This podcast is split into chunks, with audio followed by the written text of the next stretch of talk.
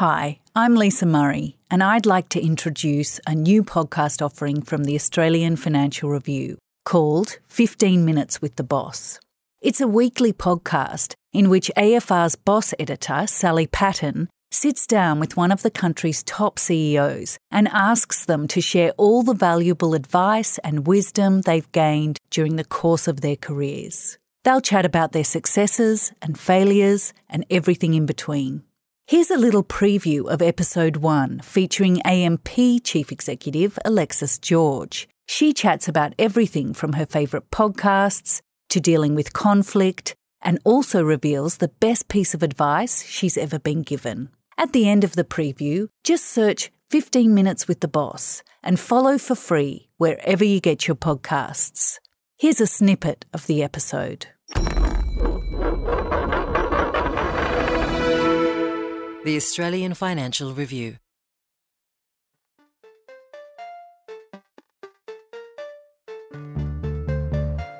I was a chartered accountant and went to London with PwC. I got told I was on the partner program and I went home and I thought, well, I don't want to be on the partner program. And I went back the next day and resigned and took nine months off. All I had done for the month before was walk and work, walk and work, walk and work. Hi, I'm Sally Patten, editor of Boss from the Australian Financial Review, and welcome to 15 Minutes with the Boss. A podcast about success and failure and everything in between and along the way, we're hoping to get some great advice from our leaders. My guest today is Alexis George, the Chief Executive of AMP. Hi, Alexis, how are you? I'm very well today, thank you. Thank you for coming and joining me on a beautiful sunny afternoon and for allowing us to spend 15 minutes with the boss. Now, Alexis, um, as I said, you're the CEO of AMP, mm-hmm. which is a financial services company providing superannuation and investment products financial advice and banking products through AMP Bank. Mm-hmm. Now, it's no secret that AMP has had a bit of a tricky patch, and some say you have one of the harder jobs in corporate Australia. So, I, for one, am really looking forward to how you balance all that in terms of both your personal life and your work life. Now, Alexis, we have a lot to get through. Our 15 minutes starts now. So, I'm going to start by asking you three questions. My first question is how do you start your day? What happens before you go to the office? I'm not a routine person naturally, but my routine in the morning is always the same.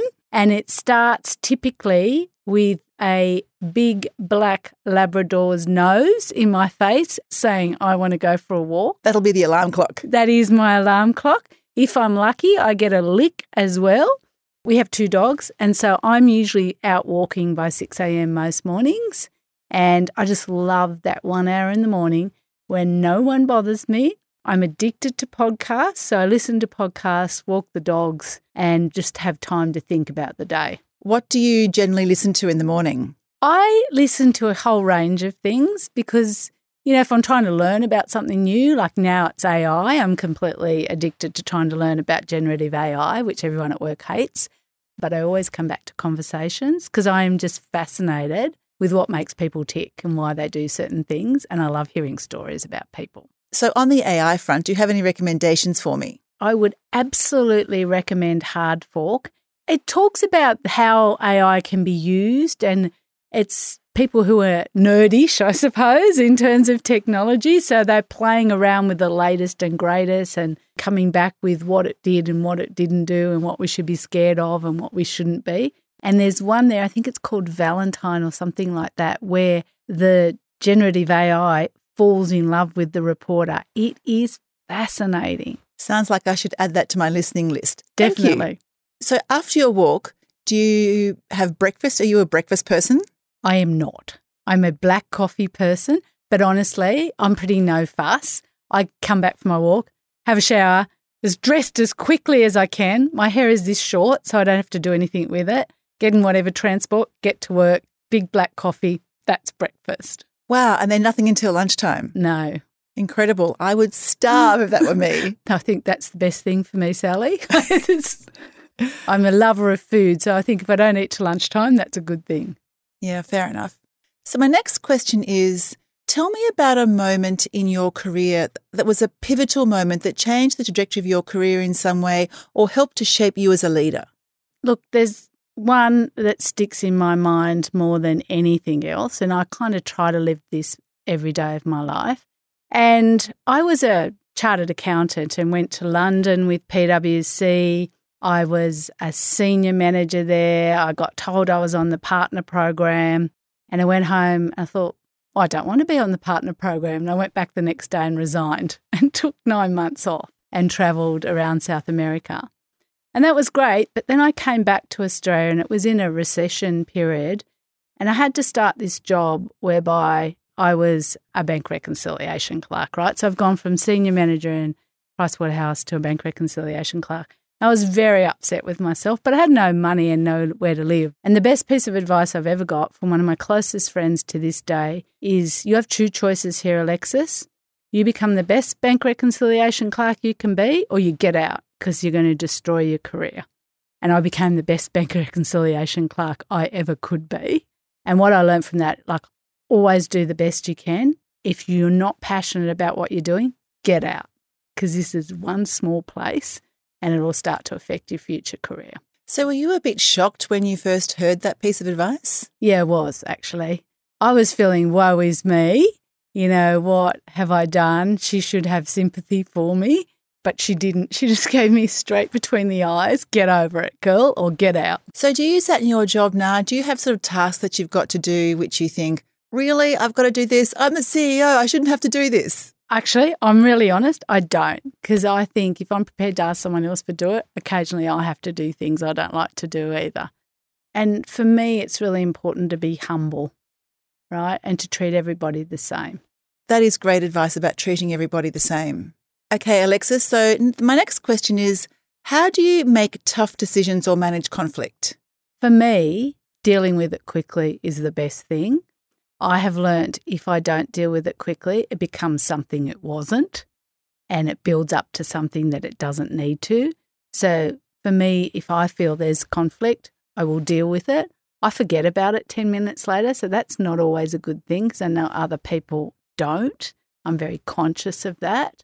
But I think it's best to just face into conflict. And when it comes to difficult decisions, I think I'm really rational. So I'm going to make difficult decisions based on data rather than emotion.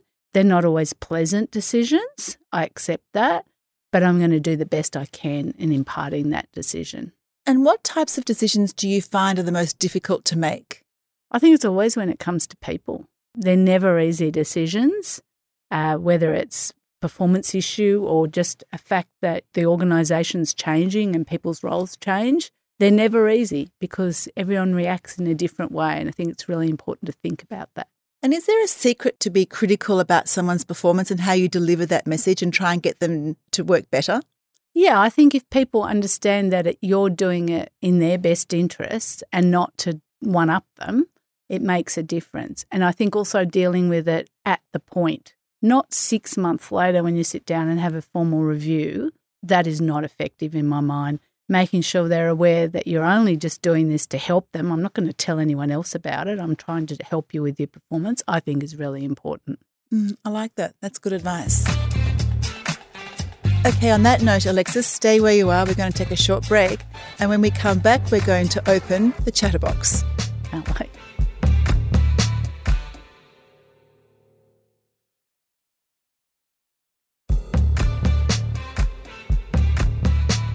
Welcome back. I'm here with Alexis George, the CEO of AMP. And now, Alexis, we are going to open the chatterbox.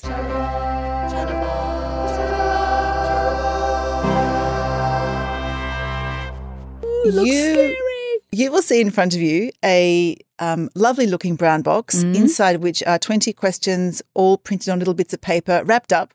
I would like to ask you to pick out a few of those questions one by one, hand them to me, and of course, I will then ask you to answer them. So, would you like to start foraging in the chatterbox? Right. Just what you always wanted it's to like do. A lucky dip. Ah, this is a subject that I think you might quite like. What do you think of ChatGPT and what does it mean for your business? Well, you're right. I think generative AI will fundamentally change many parts of our society and absolutely the workforce and the way we go about things. And in financial services, I think it'll impact things from advice to the way we interact with customers and really everything. And so we're spending quite a bit of time now thinking about how we can interact better with our customers using the various tools that are available. So, do you think that many jobs will change substantially as a result of it because you'll have this whole new source that you can use? I absolutely do. I mean, with ChatGPT, it's a, a language, right? So you can create things. I don't know if you've had a play with it, but I had to go to a 50th birthday party recently and I had to do the speech. So I asked it to write me the speech. I edited it, of course, but it wasn't too bad. And so I think it really will change quite a lot of positions, to be honest, and the work we do and get rid of a lot of that mundane work and allow us to focus more on the value add work. So, do you think that for society as a whole, we will need fewer white collar jobs because ChatGPT will be able to do a lot of that grunt work for us? I don't know the answer to that because if you look over history, we've had many technological advances and we still have the same or more people in the workforce just doing slightly different things. And I think as humans, we're very, very smart. So I do definitely think it will augment the work that humans do. Will it completely replace it? I'm not so sure about that yet. And do you think it'll allow more Australians to get affordable financial advice? I do. I, I honestly feel that's a place where generative AI can help. And, you know, if you can create even avatars and things that will talk in the same way the customer talks, imagine the power of that. Because, you know, you can, it's about images now, avatars, etc., etc. So I think things are changing at a rapid rate. Is that going to be next year? I don't think so. But will it be in three to five years? Possibly, yes. Yeah, okay. All right, that's great. Um, do you want to have a little forage in the box? Oh, have something. Okay. This is a bit scary, we... Sally. Nothing like a bit of danger in a podcast, I always say. Oh, this is a good one. In fact, one of my favourites. What's the hardest thing about leadership? We hope you enjoyed our preview of 15 Minutes with the Boss. If you liked what you heard and want to hear the rest of the show, just search 15 Minutes with the Boss and follow for free wherever you get your podcasts.